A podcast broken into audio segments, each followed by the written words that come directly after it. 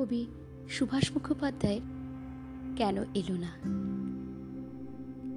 সারাটা দিন ছেলেটা নিচে নিচে বেরিয়েছে। রাস্তায় আলো জ্বলেছে অনেকক্ষণ।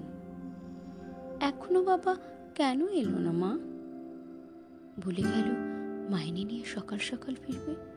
পুজোর যা কেনাকাটা এবেলায় সেরে ফেলতে হবে। বলে গেল, সেই মানুষটা এখন এলো আজ একটু বেশি রকম নড়ছে। ফ্যান কালতে গিয়ে পাটা পুড়ে গেল। জানালার দিকে মুখ ফিরে ছেলেটা বই নিয়ে বসল মাদুরে।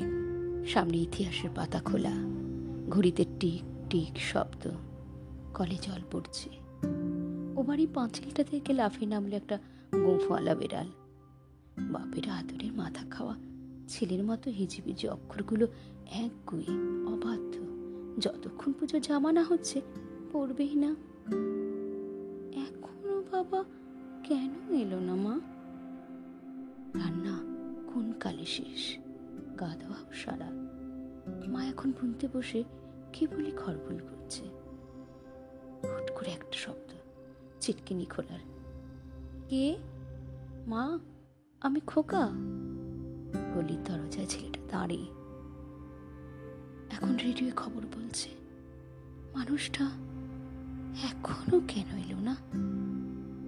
একটু এগিয়ে দেখবে বলে ছেলেটা রাস্তায় পা দিল। মুড়ে ভিড়, একটা কালো রঙের গাড়ি আর খুব বাজে পড়ছে। কিসের পুজো আজ? ছেলেটা দেখে আসতে গেল। তারপর অনেক রাত্রিরে বারুদের গন্ধে পড়া রাস্তা দিয়ে অনেক অলি গড়ি ঘুরে পাশ ভাবাইলো ছেলে না।